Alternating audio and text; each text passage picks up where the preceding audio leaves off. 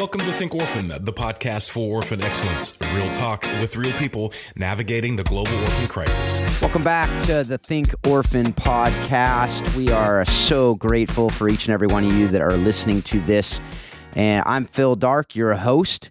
With me is Brandon Stiver. And, uh, you know, we got uh, another great, great episode. We have a couple of folks who have who have just had some incredible life experiences they're going to share with us and and be able to we're going to be able to learn some things that uh, you know hopefully we're always picking up something new in this episode in these episodes that we're listening to that we're doing and you're listening to.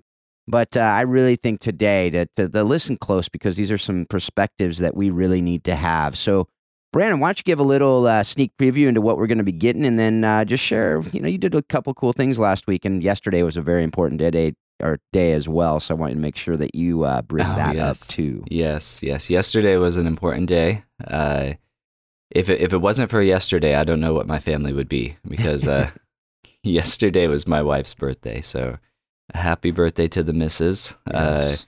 we celebrated her, and you know, I, I we we can't say enough about moms can't say enough about our wives. Uh, they they make this world go round. So happy birthday to my wife Melissa. Yes, we celebrated yesterday, and and it was been a busy week.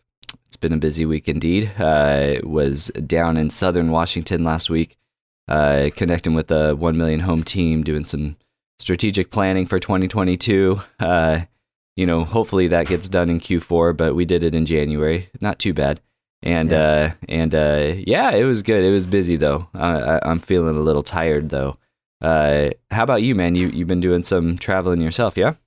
Yeah you I, i'm assuming you're excited for what's to come in 22 i mean we'll we'll obviously see what that is We're but uh you excited for what you guys were able to to come up with and just uh hopefully reflect on what what what god has been doing already? Yes it, it yeah it, always excited uh, sometimes uh, the the the excitement is not contained, and I don't necessarily mean that in in always uh, the best way, um, because you know even like we were talking about with uh, Caroline recently, uh, you know the importance of nonprofit and organization and excellence in that area.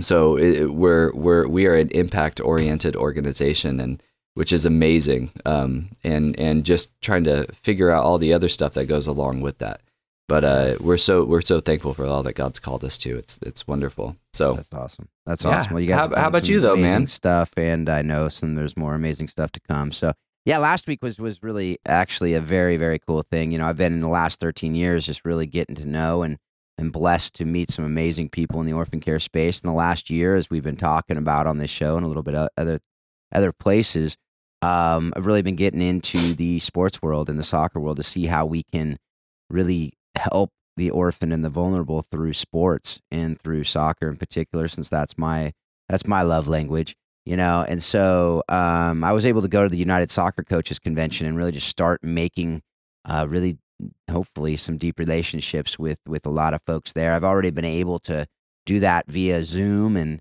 you know as y'all know out there there's we've had this zoom world this virtual world and I just really enjoyed getting there were seven thousand people there, getting into a convention center and wow. and really be able to connect in person with people who I'd only had calls or Zoom calls with. Uh man, it was it was sweet time sharing meals with people, just connecting with people in different places, getting some great content as well as always. Um and uh just grateful for that and really excited as you talked about too, just really excited for the huge potential for people who want to help but don't know how. And they're already connecting people through the world of, of soccer in this instance. Um, and to be able to come alongside them and say, hey, here's some great ideas. Uh, can you help us execute? And I I have no doubt these the synergies that are going to be happening over the next uh, few years uh, and beyond are uh, are gonna are gonna make some make some difference. And uh, so I'm I'm I'm very excited because it's blending awesome, my man. passions, you know, and that's uh, that doesn't always happen. We don't always get to do that. So, no. all right, so who do we have? What are we going to be talking about today? And let's get to it.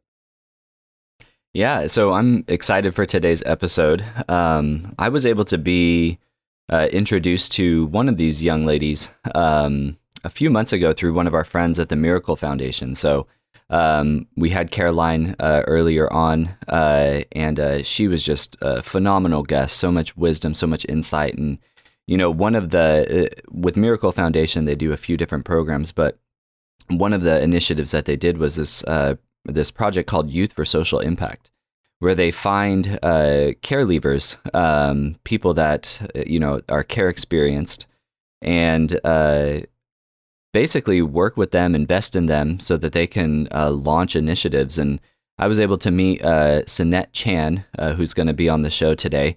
Um, and she's actually got a pretty cool initiative that I think uh, hopefully our our uh, our uh, audience would be uh, interested to find out about because she's doing actually a podcast. Mm, um, but after right. connecting after connecting with Sinet, um, Miracle Foundation asked if I would be a part of the second round, and ended up meeting Grace Njeri. So, and she's down in Kenya. So we we have a very multinational call. Uh, we got we got us out here on the west coast, and then we got uh, Sinet calling in from Cambodia and Grace calling in from Kenya, and, and we're going to hear their stories and, and the good stuff that they're up to. Well, Grace and Sinet, it is a pleasure uh, to have you guys on the Think Orphan podcast. Thank you guys so much for joining us, calling in from from places all over the world. So I was just sharing with our audience about um, how you guys uh, have been a part of the Youth for Social Impact uh, project and and launching initiatives in Kenya and Cambodia. Uh, uh, also, just recognize that you guys are both a part of uh, the USAID Care Leavers Council. So you guys are really getting engaged in a lot of different ways um, when it comes to uh, improving the care of children. So we would love to just uh, hear your guys' story. And and uh, as I met Sinet first, maybe I'll just start with you, Sinet. Sinet, can you just share with us a little bit about your story, um, your upbringing, and and and even what it was like for you when when you left care? When I left care. Um, uh, I was uh, 18, 18 years old and I was sent to live in Phnom Penh, the uh, capital city of Cambodia. And like they just sent me there without, you know, explain, you need to go to the market, cook by yourself, you need to set up your room and, you know, uh, finding your school. And it, it feel like I was abandoned. And and i was left there alone and no one really you know like a social worker mentor or supporting me during that time. So uh, that during that time i wish you know like i wish there is somebody telling me that it's going going to be okay. You gotta do this and do that and start all over again.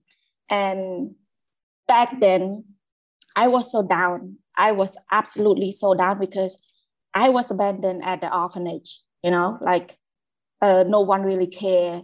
And then uh, go back to live in a real society, I abandoned again.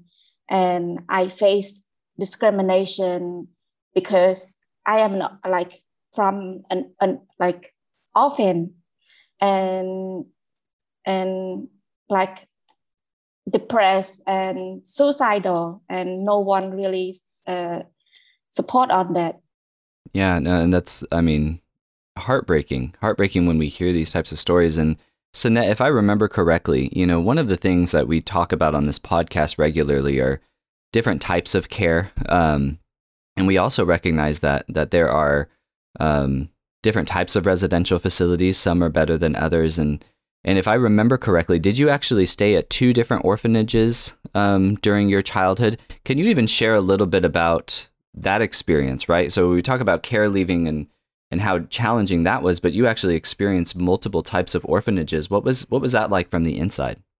So the in, like it's it's bad and good, but I I can say that I was um like I can say I I experimented by myself because I experienced living in the, uh, the bad orphanage almost 10 year in my like uh, uh but I like uh, ten, uh, from nine to um, 17 and then I moved to the good orphanage.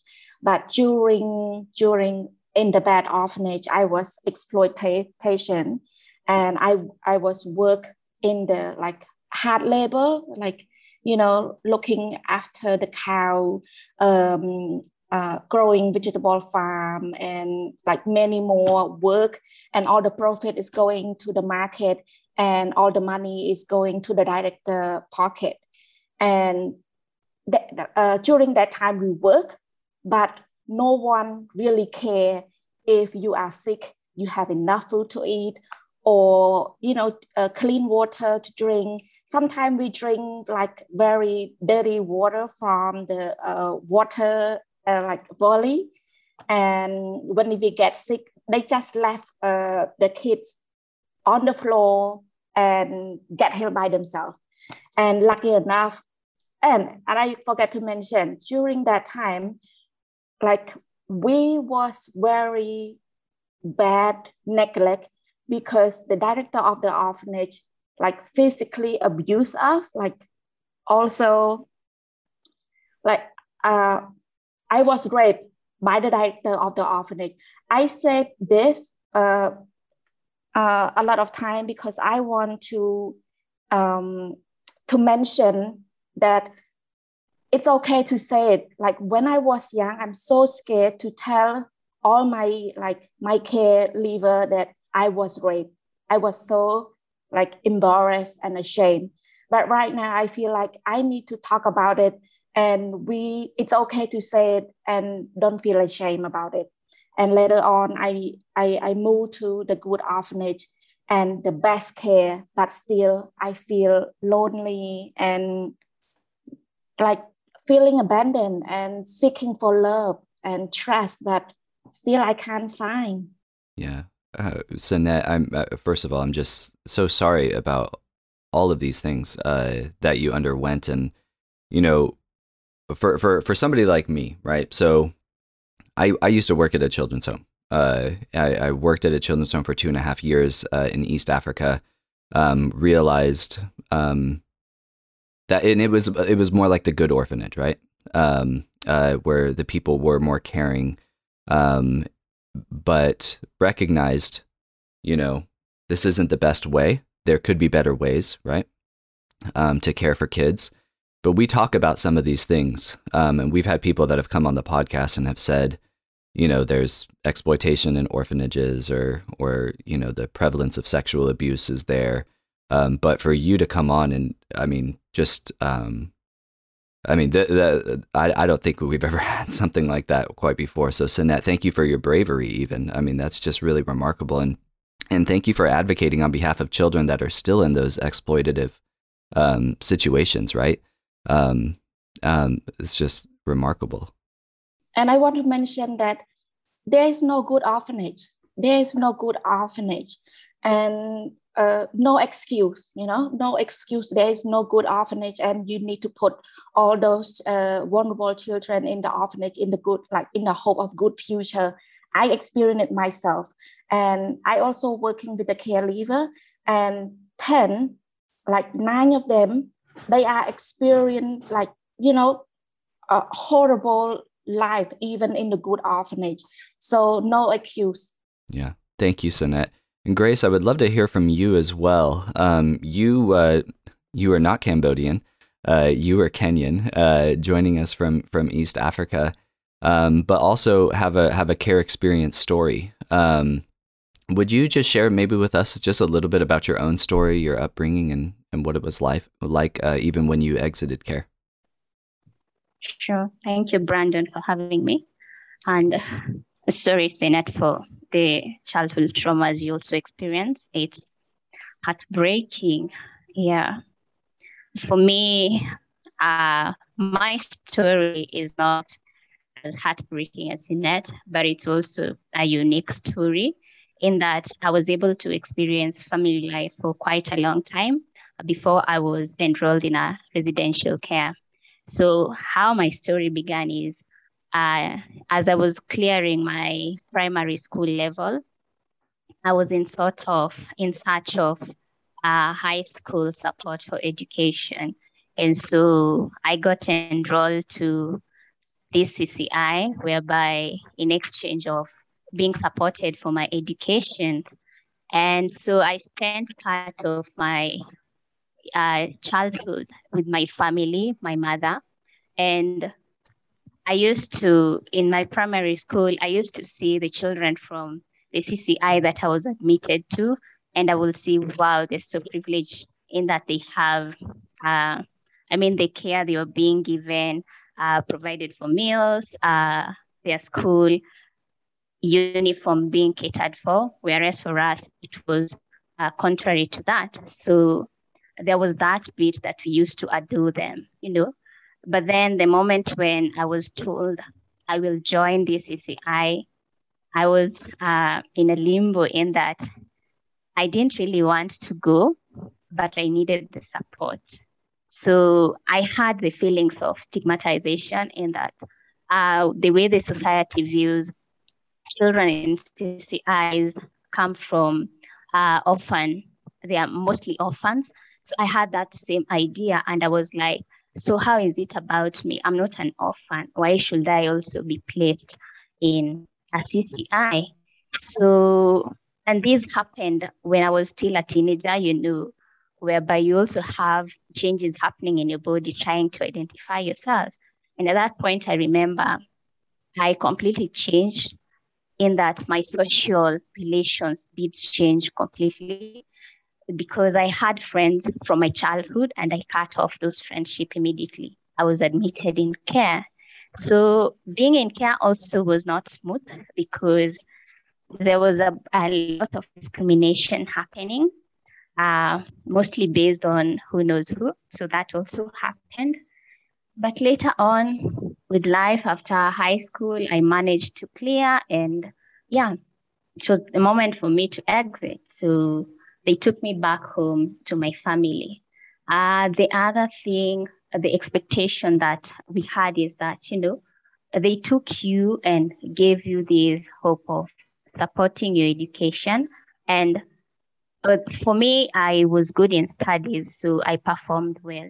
And I was so sure they will also cater for my uh, university fees. And to my surprise, it didn't happen. And why it didn't happen? I was linked out. I was linked up with my sponsor who schooled me in high school.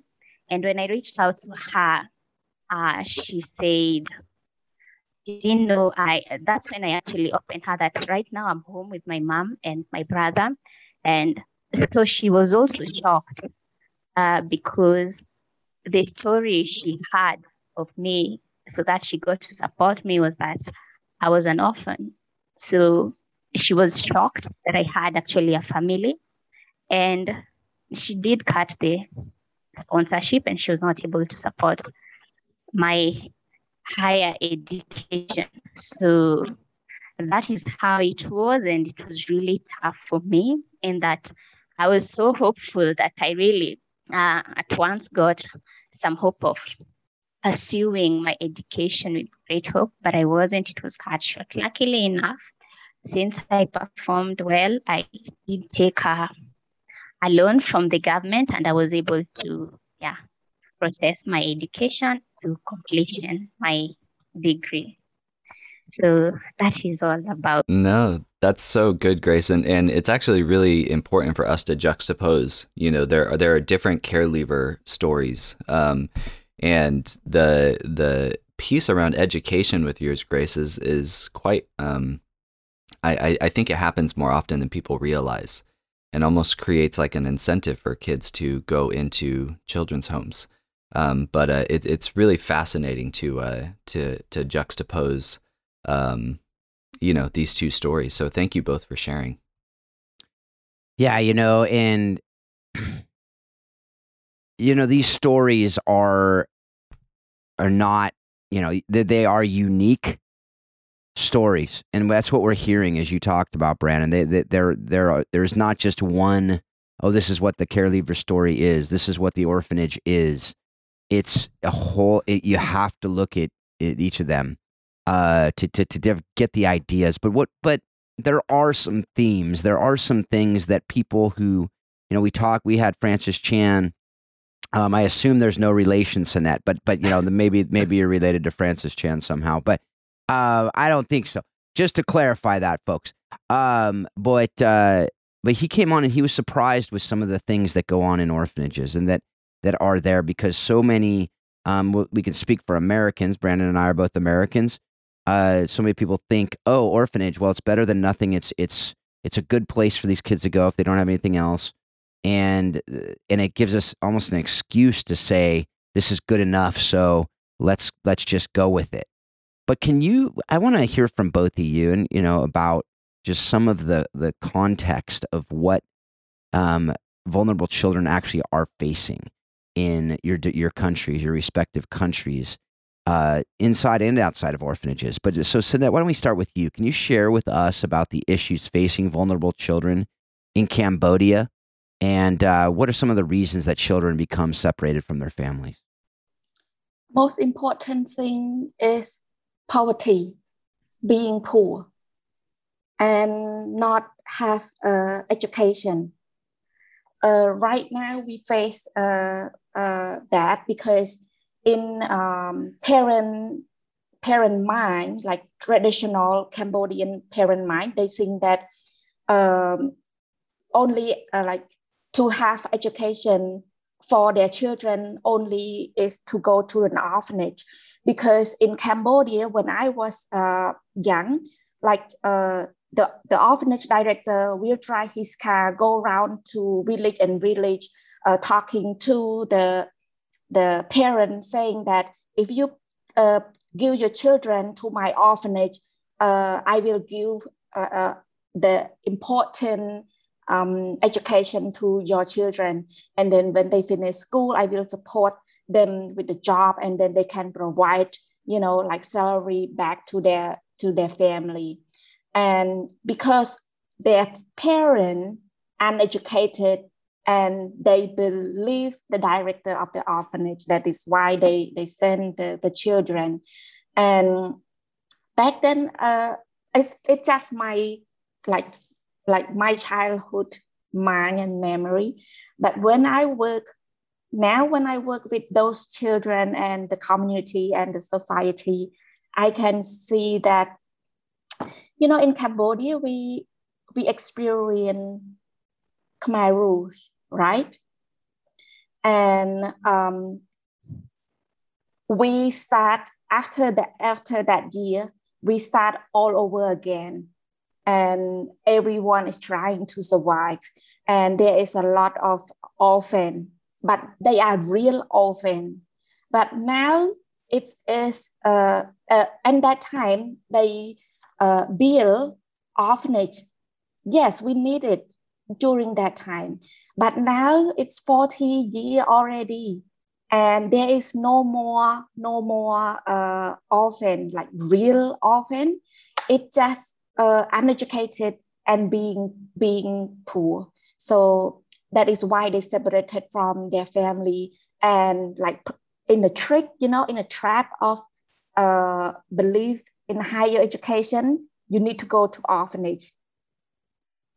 Yeah, you know, and wow, you know, this is something that folks, if you don't know the history of Cambodia, I, I encourage you to uh, study it. It's it's it's incredible the what what happened. And i say incredible not in a good way. In a it, it's it lacks credibility how something like that could happen in our world. Um and now you are, are are part of that history and and and it's it does play a lot into what's going on over there.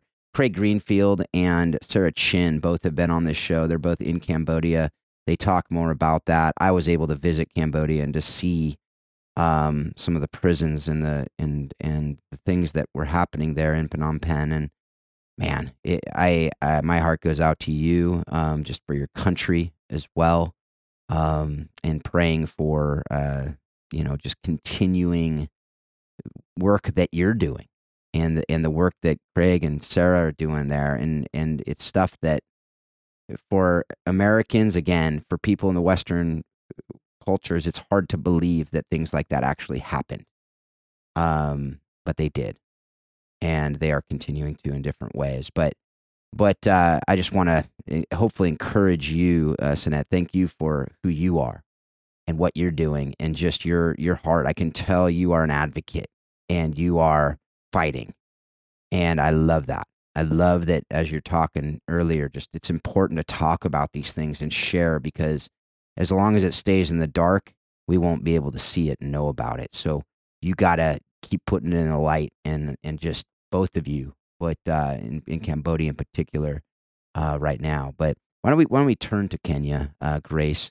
Um, in what ways is Kenya similar to what uh, Sinet was talking about, and and in what ways is it different in, in the context of vulnerable children and and really uh, the issues facing vulnerable children and why kids are uh, separated from their families in Kenya?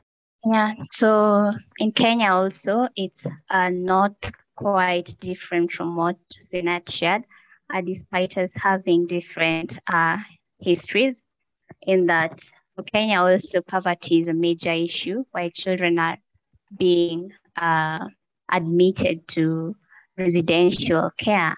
Uh, currently, I'm also working as a social worker uh, in a residential setup. And why I chose this is also because I want to learn if years after advocacy, has there been any improvement or what are the measures? So from my current learnings is that uh, the same same reasons are still uh, there, whereby children from abusive families or due to poverty or maybe their parents have been imprisoned or their parents even were sick or died.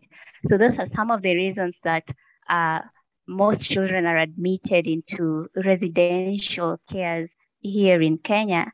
And the irony is that it's not like they don't have their own family ties. They do, but they're being uh, plucked out of their own communities and being brought still uh, in a residential setup where it's it's not the best place for them. So these are some of the reasons that uh, bring children become separated from their families. And uh, the the sad thing is that they also get to lose their own identity when they're in this uh, residential care some also lose their own confidence because they don't know who they actually are when they're let out to uh, during exit. So it's a lot more of different issues. Yeah. Yeah, and I just want to ask both of you too. I mean, we we talk a lot on this show of the interconnectedness, how everything is connected in the work that we're doing here. We talk, you talked, you both talked about poverty which is why we talk so much about poverty alleviation on this on this podcast. Um, in, inherent in the conversation here is family strengthening, and and family reunification is obviously part of that. But to strengthen families and to help families understand the the power of family and why families are so necessary for the flourishing of children. And then you you mentioned there too, uh, Grace, identity that identity is lost. And we talk about identity formation, discipleship and your identity. Um, and can you both speak to that, that particular concept of identity? Um, starting with you, Grace, but just why do you, what is it about the orphanages that basically make you lose your identity? Sure. I'll actually start with my own experience. Like uh, prior joining uh, the CCI, I was so much uh, involved with my church, the youth activities. I was so active in that. And when I joined, it was the moment of my ad- adolescence. So I'm being changed to the normal uh, society that I was used to, despite the changes happening in my body of trying to know, you know, the transition to adulthood.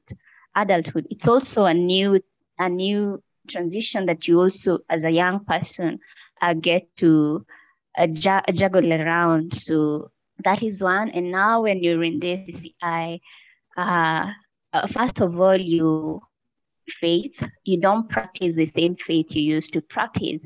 You have to adopt to the new faith that is being practiced. Why is that so?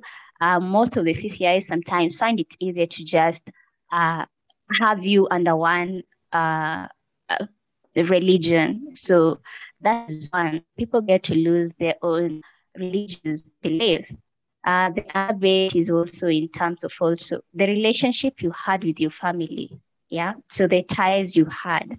Uh, I know of experiences from uh, close caregivers of mine that, yes, they know their relatives, but you don't even want to be associated with them. You feel like, uh, I don't belong to them. You know, I, I belong to my own self. I have my own small world, and that is it. Even if you have uh, any personal troubles, you'd rather approach any other stranger other than reaching out to you or family members sometimes who are even able to help you out. So you've been disconnected from the people who you you share blood with.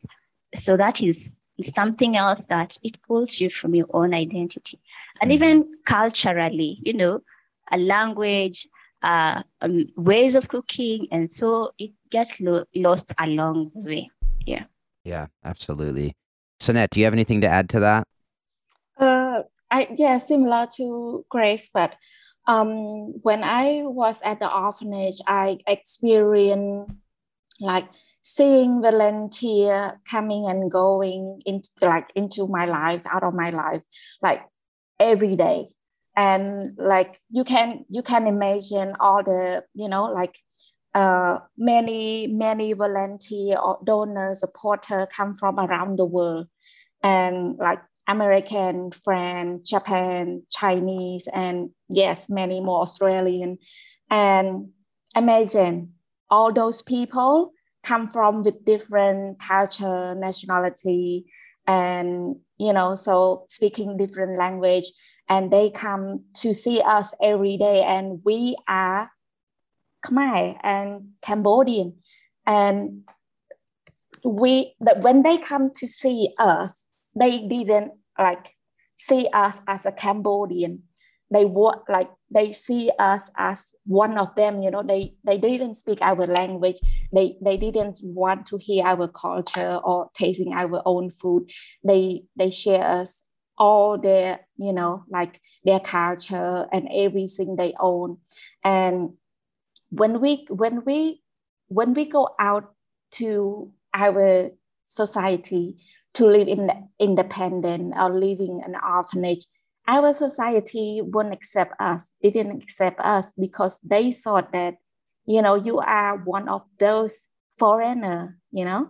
Like the way you dress up the way you speak the your mind you know you are not one of us. And that is very difficult. It is why we see the gap of you know the the the gener- generation to one generation uh, they are like trying to find themselves. That is why a lot of caregiver, when they go out to, to live independent, they are struggle to find themselves, to, to know about themselves. And that, that is why like that is can be a reason they fell into depression, anxiety, and you know later on fell into drug alcoholic or you know sometimes they take their own life. Yeah. No absolutely. And that that really the next thing we just wanted to talk about. And i think if you have anything to add to it i'd love to hear but also go to you grace. But just the challenges that uh, face that the, the young people that you know that faced you and faced others as they age out of the orphanages and residential care so what are some of those challenges and and really and then we'll get into what you're doing to overcome them in a few minutes. But uh, what what are some of those challenges? You mentioned some, Grace. Um, I mean, uh, Sinet. But uh, Grace, why don't you uh, share about that, and then Sinet, if you have anything to add, we'll we'll go to that. Sure, thanks, Philip. So, uh, the challenge that uh, young people face when they exit care, I'll start with uh, from me, how I used to view uh, the children in CCIs before I actually joined. So the societal expectation is that, well, they're being provided with all the privileges. So definitely have a better life.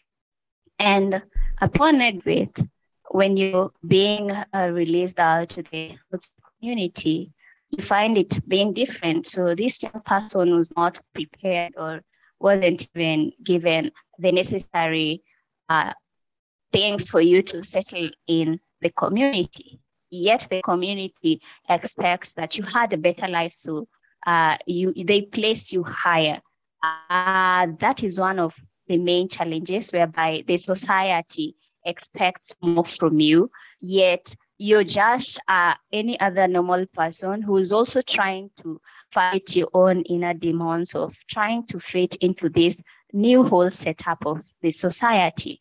So that is one big challenge. And then the other one, also based on uh, the relationship in care, you aren't used to uh, being in your own, making your own independent decisions. So you come out here and you're not even able to sustain some of your relationships. Why? Uh, because as Sinet was speaking about the volunteerism, you're used to people coming and going in your life. So it becomes a norm, you know, in your life that, oh, this is how life is all about, you know. You don't form a stable, uh, long-term relationship. Uh, the other thing is also a lack of support system. Uh, luckily here in Kenya, uh, we have KESCA, uh, but most of, of care leavers were not also aware of KESCA. Before they join, they wallow into their own lives, are trying to understand their own selves. Uh, but luckily, if they get in touch with KESCA, somehow uh, they tend to fill that gap because now they find people who they can relate to, you know, people with similar experiences as they had. You can even talk of your own stories without shame.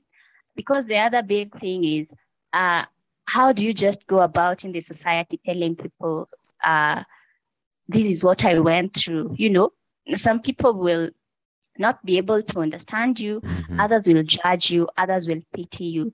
So it's quite a whole a lot of challenges into it, whereby as a young person, yet trying to discover your own self, you have a lot more to face. You aren't taught resilience. You're out here, life expects you to cope up.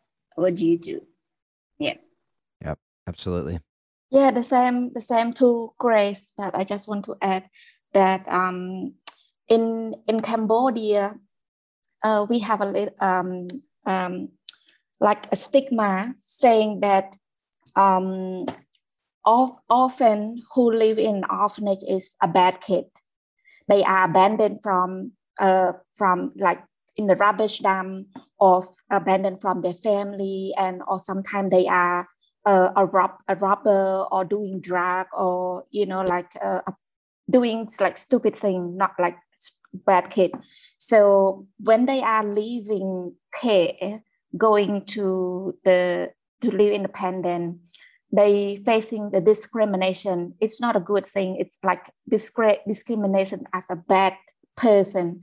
So when when they uh, like it's hard for them to find a job hard for them to rent even a room to stay and mm-hmm. and it's a lack of support during that time because no one really give them the hospitality like when they get sick there is a government supporting them or they doing uh, you know like um, going to uh, school there is somebody who going with them and um, not not really supporting them during those time and as my experience during uh, uh, the time i live in care like in my generation, most of my friend my friend didn't turn out good.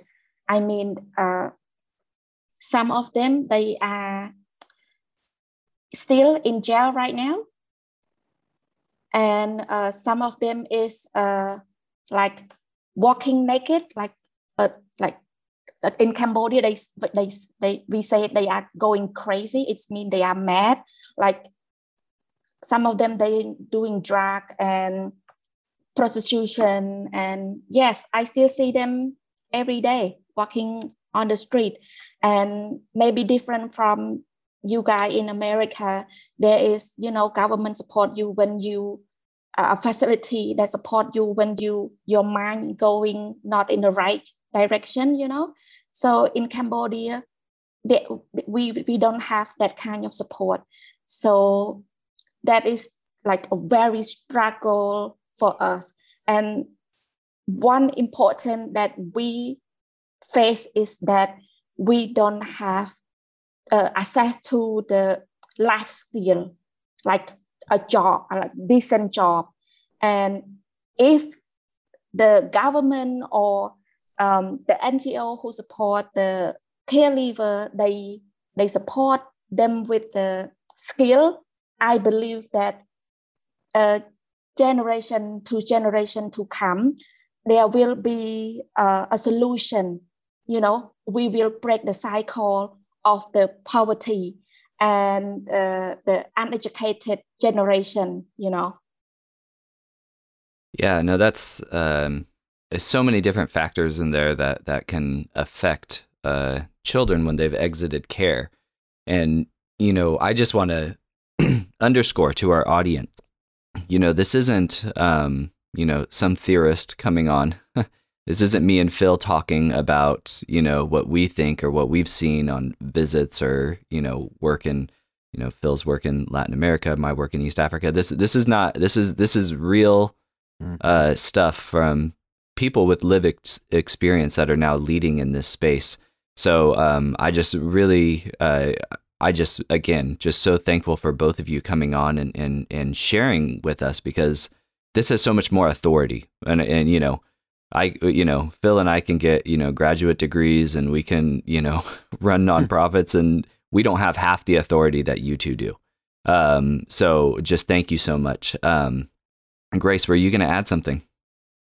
Yeah, sure. I was actually, when Sinet was speaking, I remembered a statement from an Uber driver who was uh, taking me to one CCI that I was going to facilitate some life skill session. And his statement was, Oh, so these children, they are like the ones who are truant, you know, those who do drugs. How are they like, you know, those negative statements? So what Sinet just said reminded me of that guy's statement.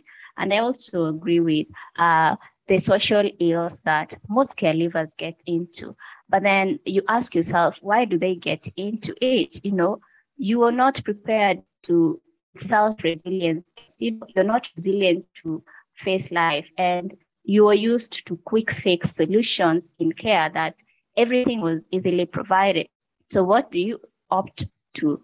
You sought to easily measures whereby you can quick fix your problems and so and these social ills are some of the uh, quick fix that most young people think it's an easy easy way yeah no thank you for thank you for adding that grace and and i do think that part of the things that we want to overcome when we want to talk about improving the care of children, reunifying families, getting into alternative family when necessary, um, is that there is a general perception, and that isn't just like like here in the states. We when we talk with people about you know improving the care of children, uh, uh, you know, in the global South, um, most people have a very different connotation. You know, from those that have kind of worked in this space or have experienced care um, and that applies elsewhere also. I saw this, you know, um, I, I, was in Tanzania for several years, um, and, and, had similar conversations to what you had with with your with your with your uh, driver, uh, Grace. So thank you for thank you for adding that. And you know, I just want to um, say we're going to turn the page here just a little bit because what Sinet and Grace have been doing have been, you know, painting this picture um, to help our audience understand not only their specific stories, and every individual has their own specific story that's unique, um, but also helping us understand some of the larger themes that are facing um, children. And, and it is a challenging situation, right? Because there is abuse, there is neglect, there is abandonment, there is um, ostracization and you know being stigmatized all of these things these these are real things and those are those are things that you guys have been highlighting but uh, that's not the end of the story. Um, and it's not just you guys coming onto the podcast to share with our audience about about about who you guys are, but um, you guys are also engaged in this work and you guys are leading out. So um, as I had mentioned earlier in the show, you guys uh, have this connection to our friends at Miracle Foundation. Um, our audience will know that Caroline uh, Boudreaux was on the was on an episode earlier in this year but one of the things that you guys have been involved in, in addition to the USAID uh, Care Leavers Council, is that you were both recipients of a Youth for Social Impact uh, award. So, just to kind of catch up our um, our audience, the Youth for Social Impact is an initiative um, with Miracle Foundation that seeks to empower youth between the ages of 17 to 30 that have lived experience of family separation, um, so that these individuals can work with their local communities to address pressing challenges in the areas of youth development and family strengthening. All good stuff. Throughout the program, youth have a space to spark conversations around challenges faced by youth who have experienced family separation, build networks within their community and other youth with shared experiences, and create change that will positively impact other youths facing the same challenges. You know, I'm reminded, Grace, you mentioned KESCA, um, and for our um, audience members that aren't aware of KESCA, that's the Kenya Society of Care Leavers. And, um, you know, I, I have looked up to what KESCA has been able to do. Um, Ruth Washuka is a friend, and she's been on the show before, um, and just uh, appreciate that work.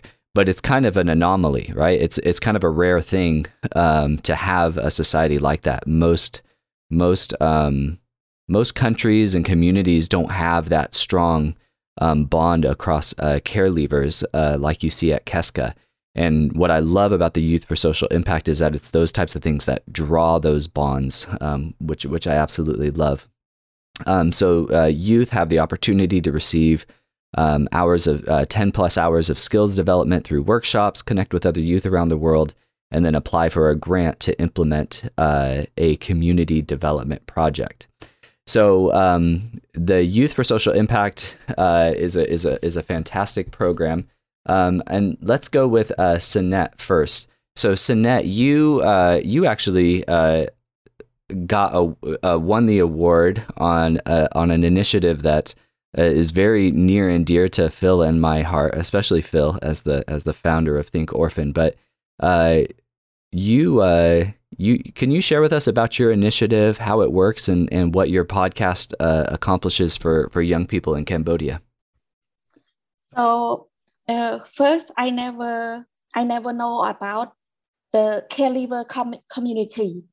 Uh, in Cambodia, we don't have the word caregiver or understanding of the caregiver as a group. So I when when I was living care, I thought into myself during that horrible time. I wish there is a group of friends or someone can telling me, you know, that is going to be okay. Hang there. Uh, I'm listening to you. We we will get this together. But I, I it's never happened. It's happened when uh, um, I think uh, uh, 2020, uh, uh, the Miracle Foundation, they invite me as a, a you know, like a, a, care, a caregiver, a care experience to join uh, a caregiver from all over the world. That is my first time to know that is the caregiver from around the world. I was like mind blowing and very exciting to hear from a lot of the caregiver from different uh, area. And I, I like uh, five days with them, I learned so much about the power of the caregiver uh, community, caregiver group, and the power of we are going together, we're going to um, uh, make a change. Then when I come back, there is uh, uh, you know a grant from the Miracle Foundation. Uh, uh, I apply for them and I get it. So um, after the consultation with the, the Miracle Foundation, I create um, the the podcast talking about real life uh, real life story of the caregiver in Cambodia and and uh, uh, our goal is just like simple. We just want to stay connected uh, stay in a network uh, uh, anything you want to talk we can sit down and discuss and find solution. And we have we also not just a podcast but we have a, a caregiver network that uh, support like a place from the Cambodia Children Trust that they uh, give us a free space and free internet, uh, like for us to meet every weekend and share our personal story and sharing uh, everything that we want to achieve. Like like uh, every week, anyone uh, have you know like learning session we can share, and we just published our first episode uh, this Saturday. And like a lot of people engaged and i'm so happy about it. And we uh like uh there is um uh like there is a an old man he called me like saying that he listened to the podcast and he was so exciting because like similar to his story but in a different generation he's uh, he's an orphan. Uh, he's like he's not orphan.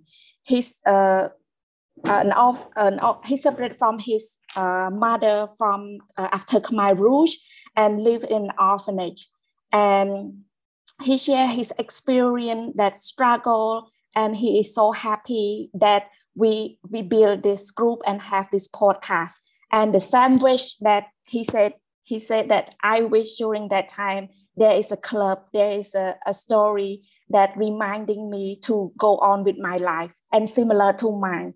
And I was in tear, you know, it's like healing me in a way, you know, it's powerful.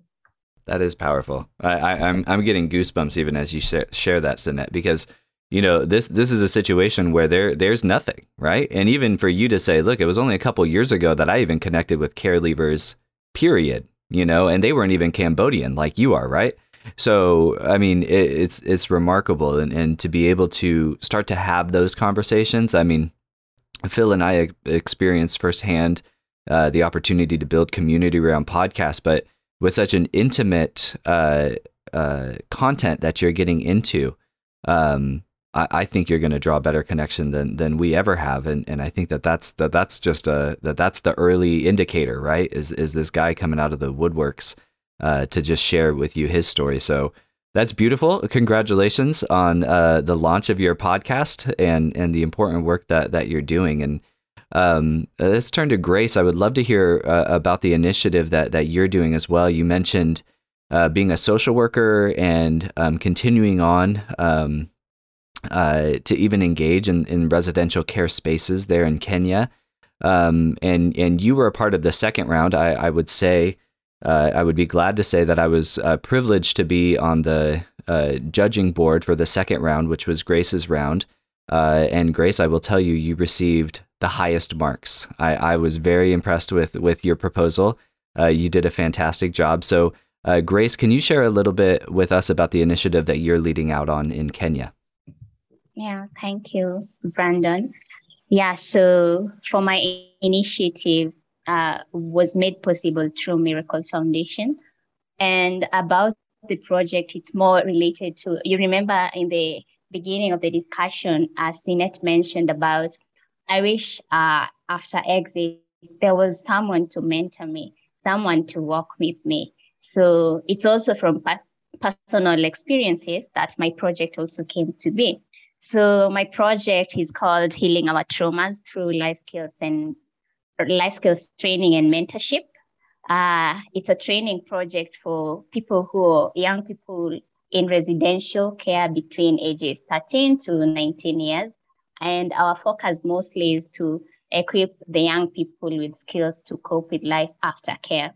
How it's going to be, it's uh, we're going to give uh, the young children a voice in that they will select topics they'd like to be taught in uh, from a long list of topics. And then from there, we create content uh, based on different resources available and then offer the training sessions over a period of time, not only a one time session, but a prolonged period. Why is this so? Because um, sometimes change doesn't happen instantly there's also this uh, aspect of yes, you trained me right now, but then uh, comes months or weeks later, uh, do I get to remember the concept or do I still need uh, a new concept? So the project is aimed at these young people to work with them in different life skills topic uh, for quite some time. And even after exit, link them with uh, networks like now the bigger network of Care leavers network here in Kenya, KESCA, whereby they can also have access to more resources and a pool of other care leavers. Uh, the other bit is also the mentorship aspect, whereby we intend to work with them in all aspects and also offer counseling sessions for them. So that's the uh, the first bit about uh, the project, and then the other second phase is also to focus on now uh, empowering and strengthening the communities. So this the project also will be implemented in the communities uh, in setups like churches and schools, whereby we'll continue the same, also empowering the community, you know, the community that is not aware of uh, sending children to uh, institutional care is harmful. You know, are they aware? So sensitizing them about the harms and also empowering the young children that with also the lifestyles they they will be beneficial at their own level. Yeah, because uh, one bit I also wanted to share is that I did approach uh, one CCI that we'll be working with. And when I was talking about the project, they were like, you know what? I want to tell you uh, of an incident that happened here, whereby we had a, a lot of a group that we exited at the age after completing the primary level. So they were to join high school level. And these young people were being provided with education and all resources that were required. But guess what? Only one completed the high school level. And the organization, the CCI was like, we really wonder what went wrong, you know, and we feel that this project will be handful, useful for these children to be able also to equip them so that when they go out, they're able to cope and, you know, continue with that whole process. So it really gave me morale to know that, yes, even though it was an idea based from also a different experiences, it still is a need based on the response I got from the CCI. Yeah. Absolutely. That's fantastic. Well, we could talk for hours and hours. I, I I look forward to the day that we uh, get to meet in person. Um, hopefully, it'll be sooner than later. Um, but uh, all good things must come to an end at some point. So we have a couple more questions for you that we ask all our guests, and so we'd love to hear your answers to these. And and why don't we just uh, maybe have a Sinet start the first one, and Grace, you can start the second one. So the first question we have that we finish up all our episodes with is: What have you read, watched, or listened to that has most impacted your thinking on how we can love orphaned and vulnerable children and families with excellence? So Sinet, what do what do what do you got? Can can Grace go first? What's that? Grace can go first. Sure, sure. Unless Grace says, "Can Sinet go first? and then it will go back and forth, and we just won't. Uh, we'll never finish. But why, why, don't you go ahead, Grace? Okay, yeah. So for me, I think also it's uh, some training session that I went through. Uh, there was one uh, online session of getting care right for all children, which was offered by FutureLearn sometime Future Land, yeah, a philanthropic organization sometimes back.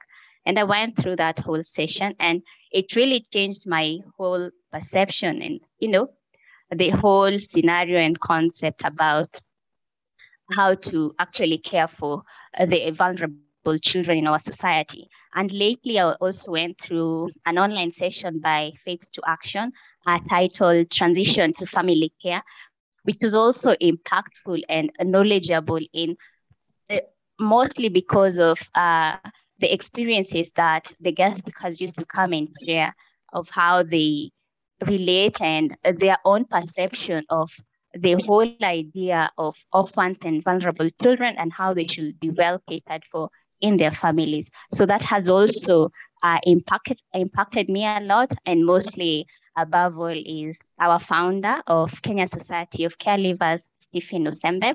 He's been an advocate for this for so long, and were it not for his own efforts of bringing up and setting up a network for care leavers, I don't think uh, uh, some of these discussions could be here, or some of us also I don't know what kind of life we could be living in. Could be a totally messed up life. So yeah, those are the people that also inspire me. Great. You ready yet? You ready, Sinet? I my broken English. I just uh, now understand the question. oh, got it, got it. All right, good. So so um, I I read a book called How Not to Start an Orphanage uh, by uh, Tara Winkler. Um, uh, her life experience during uh, you know she started an orphanage and uh, and during that time she she know that that all those children is uh, is not an orphan and later she uh, um, you know re uh, rechange the structure from the orphanage to a center uh, reintegrate children back to the, the family. And like a lot of people saying that that is not possible like not possible cannot do it cannot uh, reintegrate those children back to their parents but uh, her story really changed changed my life changed my thought because it is true. We can check we can i mean we can make a change. We really can uh, you know reintegrate children from orphanage back to their family and straighten uh, strengthening their family back to their you know their their own uh, family uh, structure. So yeah yeah absolutely and and uh, that i think the ted talk tara winkler has from i think the same title if i'm not mistaken yeah so check that out we'll have those uh, links in the show notes and uh, last question: What uh, what person has uh, most impacted your thinking on how we can love orphan and vulnerable children and families with excellence? So, Grace, what do you got? Okay. Well, for me, as I shared earlier, it's on my own mother, as she's been inspirational in that I look at how she cared for us when we were still young, despite the poverty levels, you know. Uh, yes, we went through uh, going hungry, not having uh, well uh, clothing, enough clothing, and so, and lack of fees. But she never gave up on us. And for me, actually, it wasn't my mom who took me to an orphanage. She realized of it later on when I was already admitted because uh, the word was that when you have good grades, so I was actually following up by myself. And my mother never uh, gave up on us. So she still is uh, my power person in that she cared for us, even in her worst case scenario, but she provided for us. And I know it is very possible that even the least, the most poor person is capable of taking care of their own children, uh, despite their own challenges. Uh, with a little push, they do better. They give uh, better care and quality care. So, yeah. Fantastic. How about how about you, Sinet?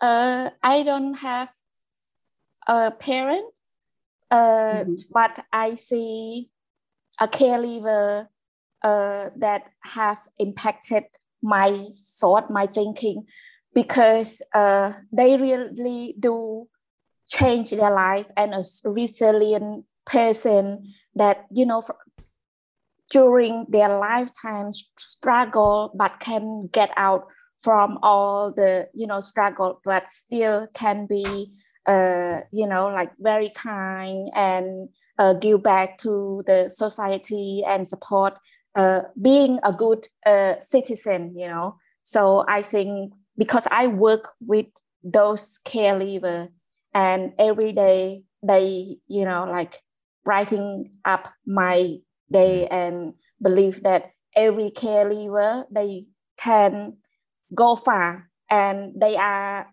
like some perspective saying that don't support those caregiver because they're going to be you know like bad and hard working with but absolutely that is not true we can change their you know perspective and they are resilient people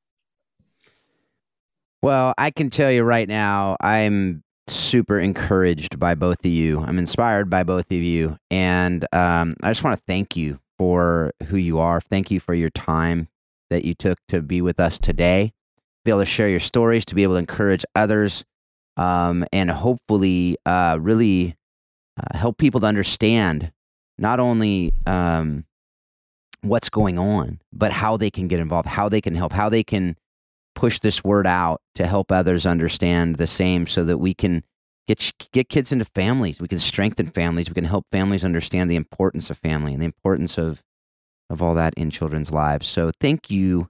Thank both of you um, for being being a part of this show. Thank you for Thank you having too. me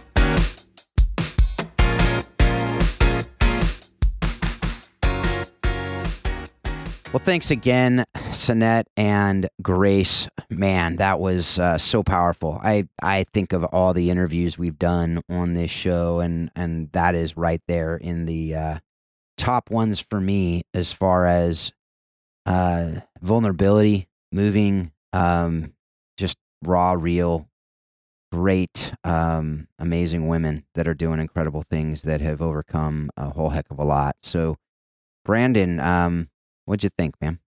Well, I was just blown away to be to be quite honest. Um, uh, I met Sinet one time before. Uh, Grace, I only knew over her proposal, um, but just was uh, compelled by um, by both of them first and foremost. Um, also excited for Miracle Foundation getting behind them through this through this Youth for Social Impact program. So knew that it was a that it was a story worth hearing and guests worth having. But uh, to be totally honest, I was blown away. Uh, Mhm. I, I thought that they were phenomenal. Um, and you know, I said this briefly. Um, you know, I've run the gamut of what it looks like to um, care for vulnerable children. Right, I was the guy that was answering the call from God to go run an orphanage in Africa, kind of Mhm. kind of guy. You know, um, and their story matters so much more uh, than than most people that we have on the show, to be honest, um, because Yep. because they have experienced care, um, both in a family as well as in residential care, and also what it looked like to advance to adulthood. You know, based on whatever happened in their childhood, and and each of them had unique stories. So, um, what they shared really really matters and um, i'm just yeah i was just encouraged and and to be and to be totally honest i was i was blown away that was also uh, one of my favorite interviews just getting to hear from grace and Sinet and and their leadership in this space um, as well as their vulnerability um, with their own background so um, you know and there were some, some sensitive things you know shared in there and uh, we don't gloss over those Right. um, we recognize that that um, that those are real things that really happen in the world. Um, but uh, but uh, I was just again, yeah, just just so encouraged by by them. How about you, I, man? I, I want to hit on that too. I mean, I, I- I don't want to go too much into what they said. I want you to go back and listen to it. And if you and if you're one of those like me that listens in one and a half or two times speed, put it down to one, one x. Because I'll tell you what, um, eh, with the accents especially, sometimes you'll miss stuff, and you don't want to miss this stuff. I feel. I feel like right now with our uh, any commentary I do, I feel like is when I when I preach a sermon and I'm like giving commentary on the Bible. I'm like, I feel like it's you know Francis Chan actually in a recent talk, he talked about that as like the dirty water, the dirty river water, where he's, you know, we get baptized in dirty river. I like, I, I, I feel like what's that even doing? I guess if you're that dirty, or, no, he's talking about, I'm not baptized. He was talking about washing clothes in the dirty water. He's like, I guess if the clothes are that dirty, maybe it's doing something. He goes, that's what I feel like when I'm preaching a sermon. I guess if, if our lives are so dirty, maybe it's helping a little bit. And I feel like anything would be like that right now because it was so pure, just unadulterated. This is what it is. This is what it's about, you know. So go back and listen to. I encourage you to do that. Go back and listen to it. If you're if you listen to this show and you're listening for stuff to learn, man, that's it. So and I and I do want to say one other kind of it's it's a recommendation kind of, but it's more just a uh, reiterating one of the things that uh, Sinet talked about uh, when she we, she talked about being being raped, and as you said, that's raw, that's real, that's that the importance that she talked about though, not about that exactly, but about talking about it, about sharing about it, as she talked about. I, I just interviewed a man on my How Soccer Explains Leadership podcast uh, who survived 9 11. He was in the 73rd floor of Tower 2 was able to get out before it collapsed. And he said he didn't talk about it for about six years, five, six years. And he was a zombie effectively walking around and not living at all. And he started talking about it. And he says that was um, one of the things that really helped him to move, not just like move on in life, but to, to really live, to really be able to uh, work through it. It's, it, it said to ignore it does not help. To not talk about it does not help. Um, and actually talking about it, he says, is especially therapy, even as he was sharing it with me. Fascinating interview. If you struggle with PTSD in any way um, or any other trauma, which I imagine some people listening to the show do, I recommend that. I haven't actually released it yet as of recording this, but it will probably be out by the time this airs. So go check that out too. Um, I don't normally recommend my own podcast, but I was blown away in that interview as I was in this one, um, just by story and man, yeah. powerful. So, all right, bro. So, what, what what what's your recommendation that you have for us? Well, you know, getting after the fact that we're both saying how uh, phenomenal. That's the only word I have for Sinet and Grace. um, how great it was. Actually, Grace shared um, a, a couple recommendations, and I'm just going to underscore one. I'm just going to piggyback off of what she said um, there is that course. It's on FutureLearn. Um, obviously, with with with One Million Home, we're always interested in digital learning. We have our own platform. Uh, to me, one of the gold standards is that course that she mentioned. So this is by CELCIS, That's C E L C I or S I S. I almost misspelled it. Um, CELCIS and University of Strathclyde on the FutureLearn. It's um, the UN guidelines on alternative care of children um, it's one of the better courses I've seen out there um, as far as just understanding international policy, but also how to implement um, those guidelines. And, and that's what the course is all about. So it was, it, for me, I took it when I was still living in Tanzania.